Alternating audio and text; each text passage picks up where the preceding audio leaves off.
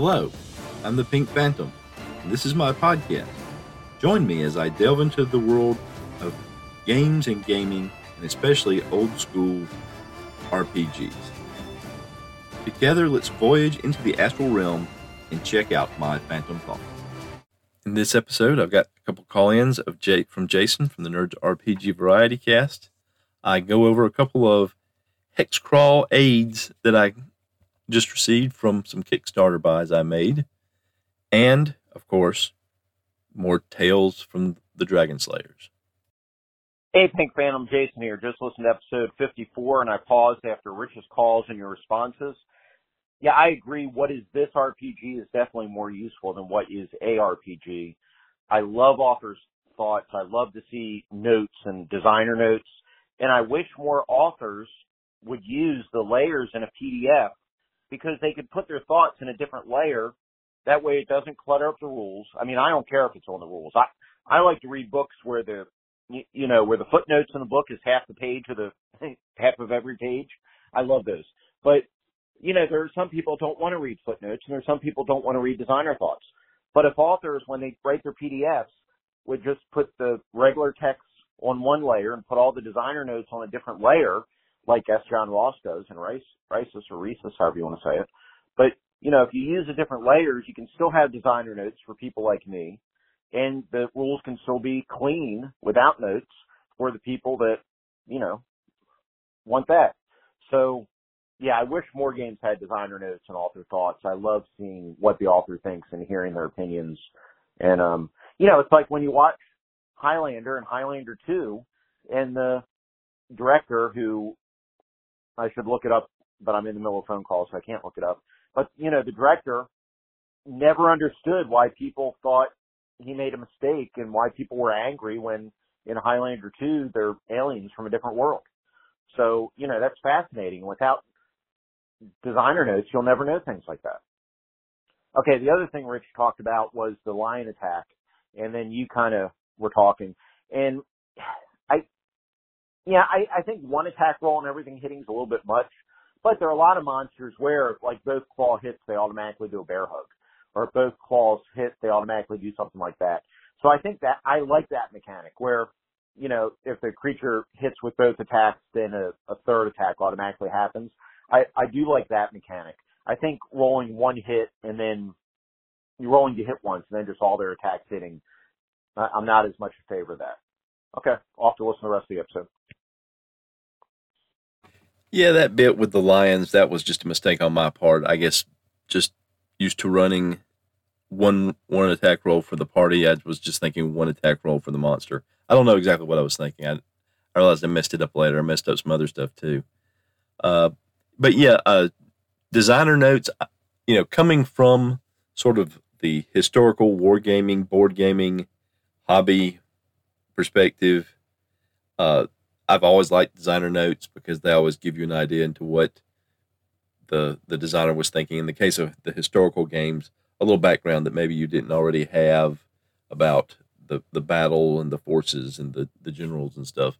But I think something like that for role playing games is very useful, especially because role playing games there can be so many different ways to do a role playing game, so many different settings, whether it's you know, ancient or modern or far future or speculative future or alternative history or, you know, something with magic in it, something with a lot of technology in it, uh, post apocalypse, all that stuff.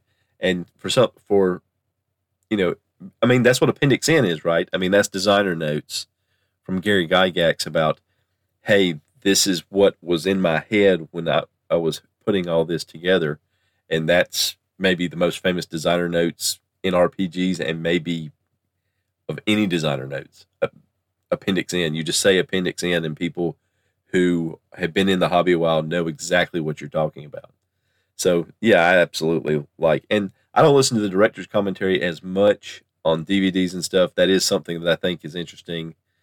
The transition from DVD centric content to you know, where now a lot of stuff is just streamed and you don't see as much as that. I mean, I, I think I've seen it available with their to have commentary and stuff like that, but you don't see that as much. And it's, you know, just one of those added facets. It's kind of you kind of miss it if you don't have it, even if you don't don't use it a lot like I do. It's always interesting to hear the the frame of mind of the the people who create things, what they're thinking when they're creating.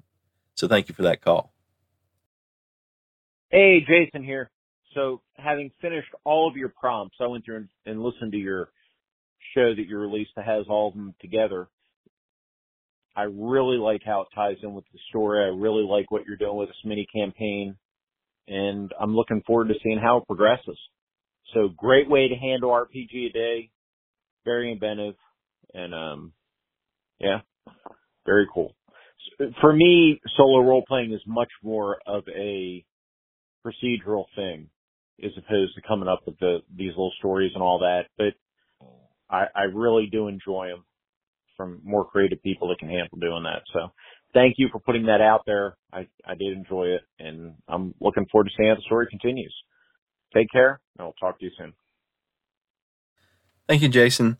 Uh, it really was a good way to sort of develop the campaign world without worrying about as much about the numbers and mechanics and stuff.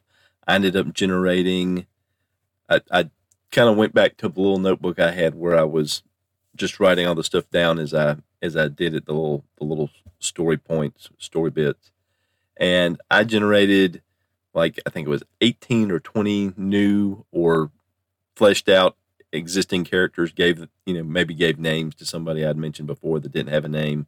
Uh, I named a few locations. I named uh, a magic item or two.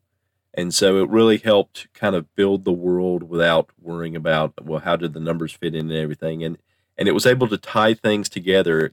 There was a you know a little tie here, a little tie there to what already happened, without it getting cumbersome. And so I, it really helped me a lot, and I'm glad that you enjoyed the stories as well. I don't think I had intended them to be quite as tightly tied in to where if you hadn't heard the episodes, maybe it wouldn't make as much sense. I hope it made sense for anybody that tuned in that didn't know anything about it and maybe led them to to want to go back and and listen to some older episodes. But it was it was a lot of fun, and I think it really was useful for me from developing the campaign perspective. I just want to take a few minutes to talk about a couple of Kickstarter products that I received uh, about the same time, and oddly enough, they're essentially about the same thing. It's about essentially hex crawls, creating hex crawls. Uh, one of these is a deck of cards called Hex Dek, with deck spelled D E K. It's from uh, Philip Reed. I believe he goes by Philip Reed Games on DriveThruRPG. And you can get these cards as just a PDF or as physical cards from DriveThruRPG. Uh, it's a from the box. It's a systemless fantasy RPG hex crawl cards for use with most role playing games. Includes 50 double sided hex crawl cards, and there's a few car- extra cards in there that kind of express what they're about.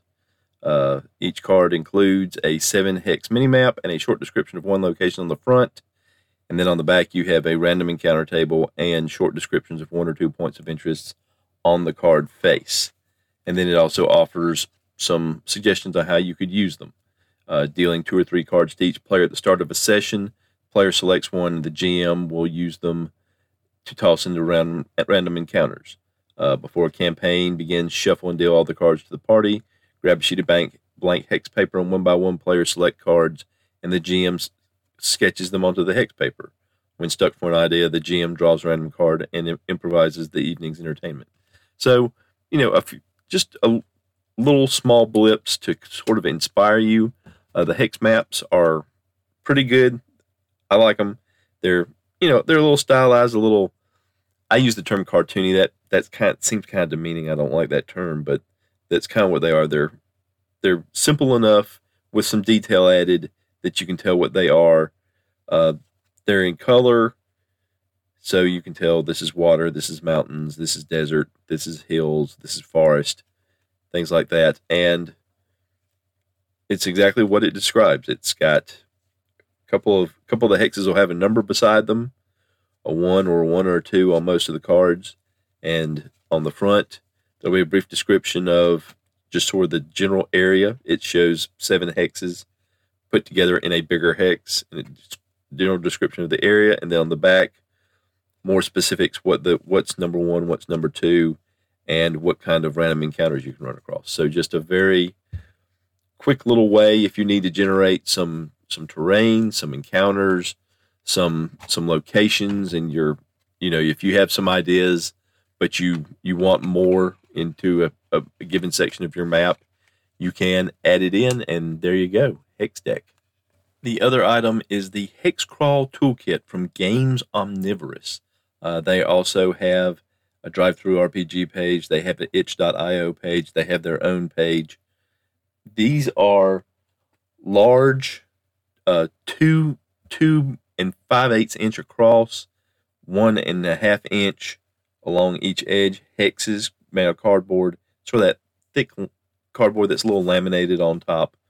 Uh, there are 150 in this kit from several different, they call them biomes. I call them terrain types, but they call them biomes pastoral, desert, ocean, forest, jungle, swamp, mountain, steppes, and weird. There's only six of the weird.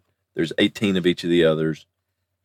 The backside is kind of a generic, that type of generic t- terrain, and then you flip it over the other side, and there's something specific on there, something to inspire you, something, some kind of drawing, some kind of location, some kind of building, some kind of structure, or some sort of uh, something else just to inspire you. For example, the weird hexes, one of them on one side has a monolith, like from 2001. One of them has essentially what looks like a arcane version of a Stargate from the Stargate movie or Stargate television series. Uh, the the weird hexes do have something different on each side. They don't just have like a generic side where you mix them in. Uh, they do have. They also have some uh, tokens. They have some long, uh, long blue cardboard, uh, cardboard, wooden rectangles, basically, so that as you set up your hexes, you can put them along the edges to simulate a river.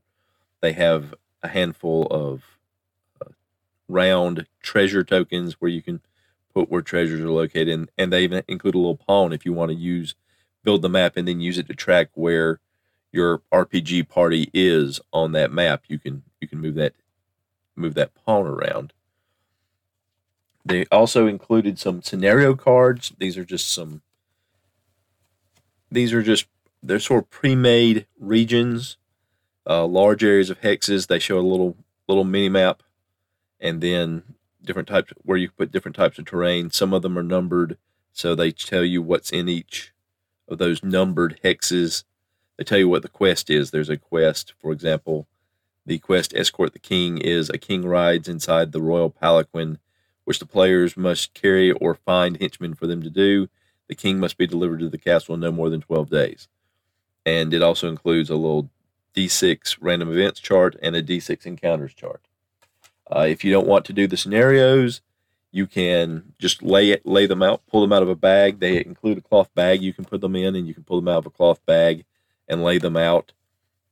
There's a little little pamphlet that has uh, various tables for stocking towers, stocking villages, stocking cities, and stocking dungeons. That's incredibly useful. It's a, just a, a small little thing. It's a little bigger than it's maybe a four by six card size when it's folded up, and just chock full of good charts to roll on.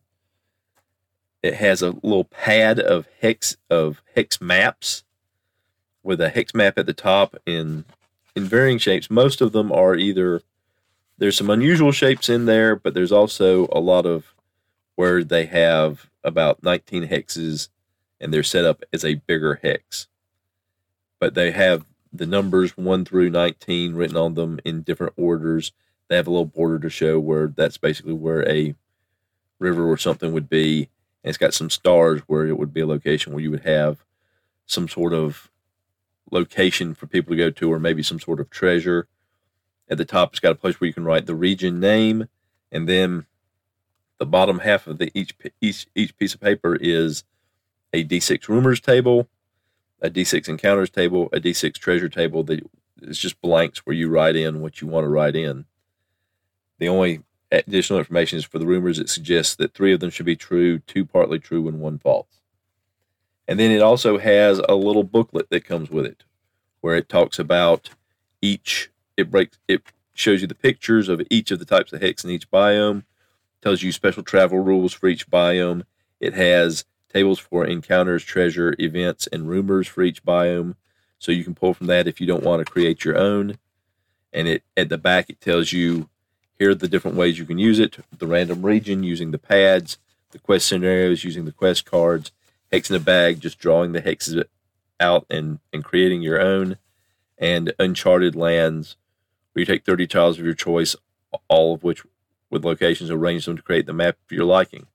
So, few, some suggestions to get you started, but nothing concrete, nothing to set you in, not a serious set of rules that you have to do it this way, but a way to fire your imagination.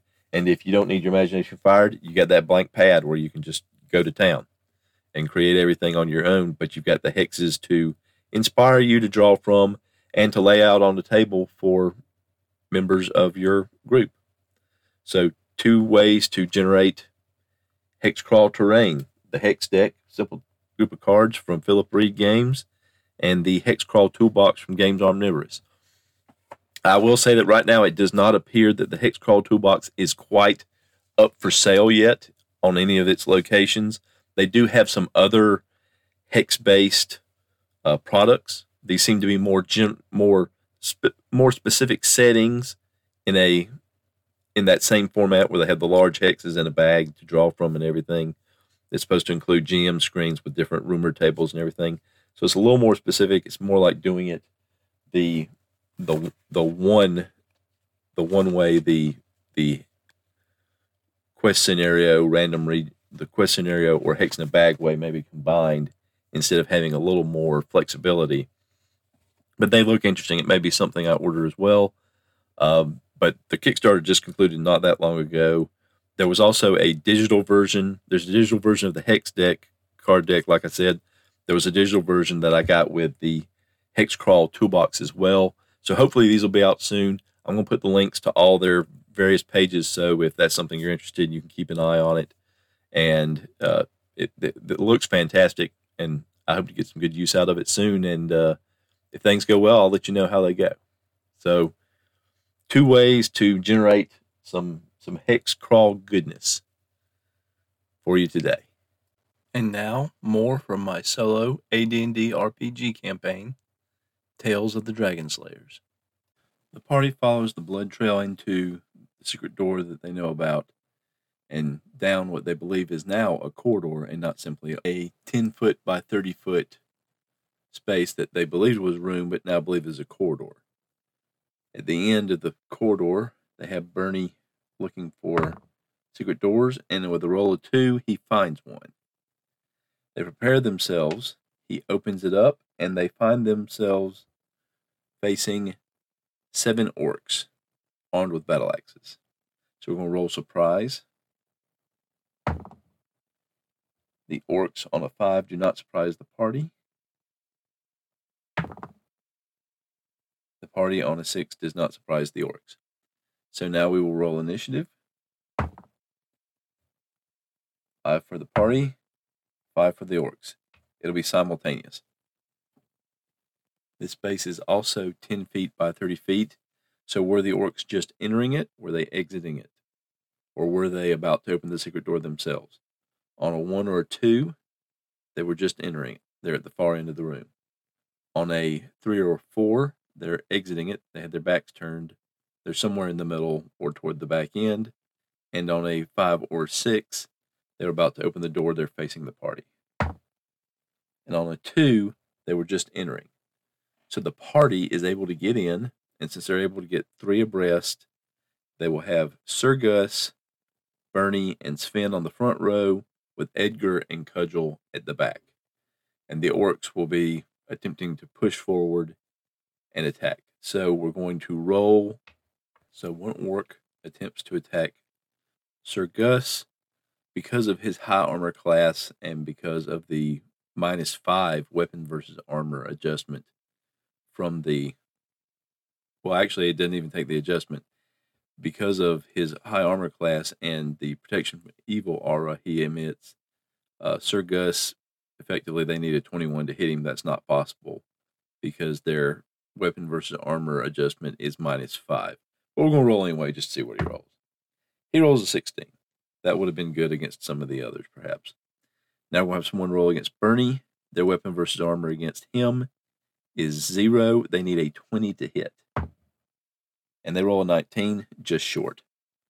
Finally, against Sven, they have a minus two on their weapon versus armor adjustment. They need a 19 to hit, so they can't hit him, but we're going to roll just to see. And that's a two. So now they will, the party will also strike. Uh, Sir Gus needs a 14 to hit. Everybody but Cudgel needs a 14 to hit. Cudgel will need a 15 to hit.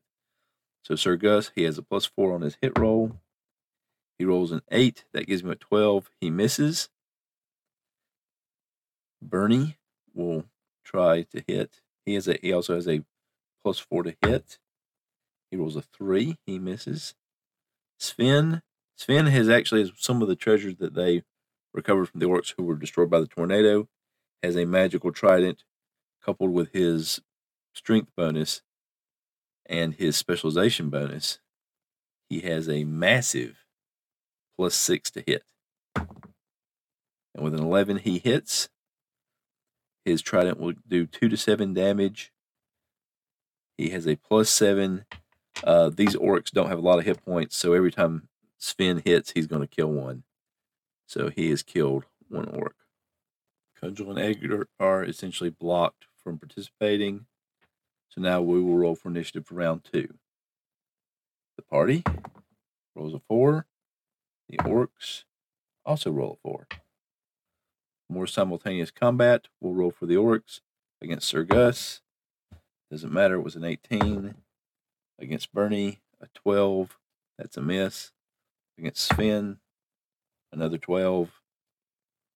Sir Gus rolls with a 16. He hits with his bonus. That's going to kill an orc. Bernie will get in. We'll get two attacks this round. One now and one at the end of the round. He's rolling with plus four. He rolls a two and misses. Sven with his plus six. He rolls a 12 and hits. That kills another orc. And then Bernie gets his second swing and he rolls a three. Bernie not rolling well here. So now with half the orcs, almost, well, not quite half the orcs, but more than 25% of the orcs have been killed. So they're going to do a morale check here. Well, first we need roll roll initiative to see if they if they win initiative and roll morale first. All right, the orcs roll a one. The party rolls a three, so the party gets to go first. Sir Gus with an 18 hits. That's another dead orc. Bernie with a seven misses, just barely. Has a plus four, so it was a few off. Sven with an 8 plus 6. That's a hit. That kills another orc. That's over 50% dead now at this point. So now the orcs will roll their morale roll. We'll get our percentile dice. So 25% of the enemy, uh, well, 50% or more of them are eliminated. So that's a plus 15. Uh, their their morale starts at, at 50%. So they need to roll 50% or less. They're plus 15 because 50% of their party has been eliminated. Uh, they've had, they have taken casualties without receiving any. That doesn't make sense. I think that means taking casualties without dealing any out.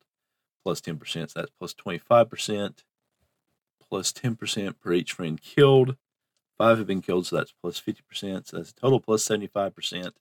And then we roll the dice on top of that, and it's 18. That would have been good if there hadn't been any adjustments. But it but it comes to a grand total of 68% versus a goal of 50%. So that difference means they disengage and retreat, which means the party is going to get free shots at the last two orcs. So Sir Gus, he misses. Bernie with 10, he will, that's just barely a hit. Uh, so with his bonus, that will kill an orc. And then Sven with a plus six, he rolls a 15. So he kills the last orc. So they killed five orcs and then they killed the last two as they fled. And now they are in a 10 by 30 foot corridor with stairs leading up. And they're going to head up in the direction the orcs were headed. Having defeated the orcs, the party climbs two flights of stairs. They find themselves in a 10 foot wide corridor with a door at one end on, to the left and an open opening in the wall to the right, a passageway. They proceed through the passageway into a 20 foot wide corridor. About 40 feet ahead, they see that it splits in sort of a Y. To the left, they can see light and hear some noise. They extinguish their cor- torch and creep up to that part of the corridor.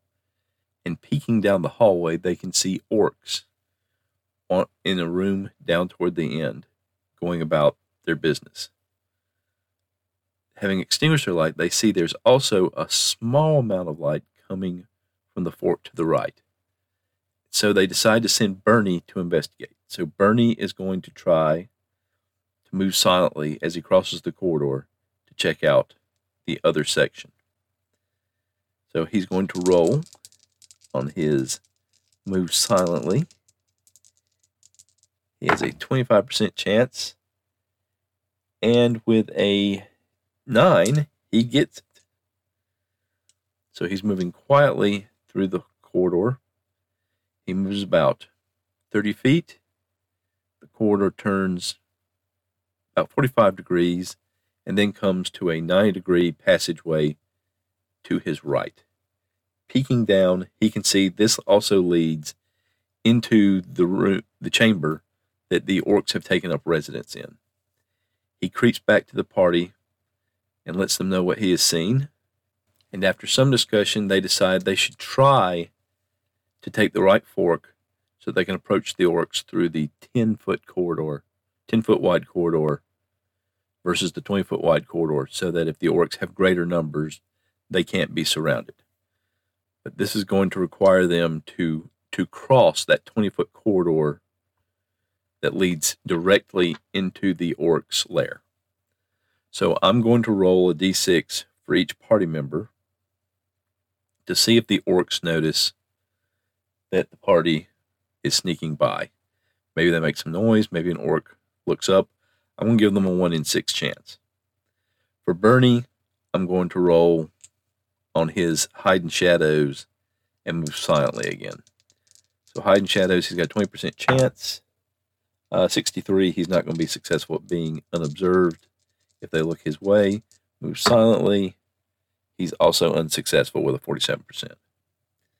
All right, so Bernie sneaks across. The orcs don't catch the sight of him. Sir Gus, no. Sven, no. Cudgel, no. And finally, Edgar, also no. They set themselves up in the same marching order they had before, where they have Bernie, Sven, and Sir Gus up front with Cudgel and Edgar behind. And so now we will roll for surprise. They know the orcs are there, so going to say the party can't be surprised, but we will roll dice for both to see if there's any surprise segments. So, does the party surprise the orcs? I roll a six, they don't. And the orcs also rolled a four, so no surprise there. So the party comes down the corridor, the orcs spot them, and battle ensues. The opening music of this podcast is Strength of the Titans, and the closing music is Late Night Radio, both by Kevin MacLeod of Incompetech.com, licensed under Creative Commons by Attribution 4.0 license. Thank you for listening to Phantom Thoughts. I would love to hear your feedback. You don't have to be part of the show. If you want to contact me and let me know, hey, these are for your eyes only. I just wanted to give you thoughts, ideas, response, and it's really for your eyes or ears only. That's absolutely fine. I'd love to hear from you either way. So just let me know when you contact me, just I don't want to be part of the show. There are lots of different ways you can contact me. You can send me an email at phantomthoughtspodcast at gmail.com. And that can be a regular email, or you can attach an audio file to it. You can use the message button on my podcast site on podcasters.spotify.com slash pod slash show slash phantom thoughts. You can contact me via my Google Voice number, 864 209 1441. You can contact me via SpeakPipe at www.speakpipe.com slash phantom thoughts. You can contact me on Discord, The Pink Phantom. All this contact information is listed in the show notes of every episode. And thank you for those who call in. Thank you for those who don't call in. I appreciate you listening and hope you'll listen again next time. Until then, I hope you have a great day.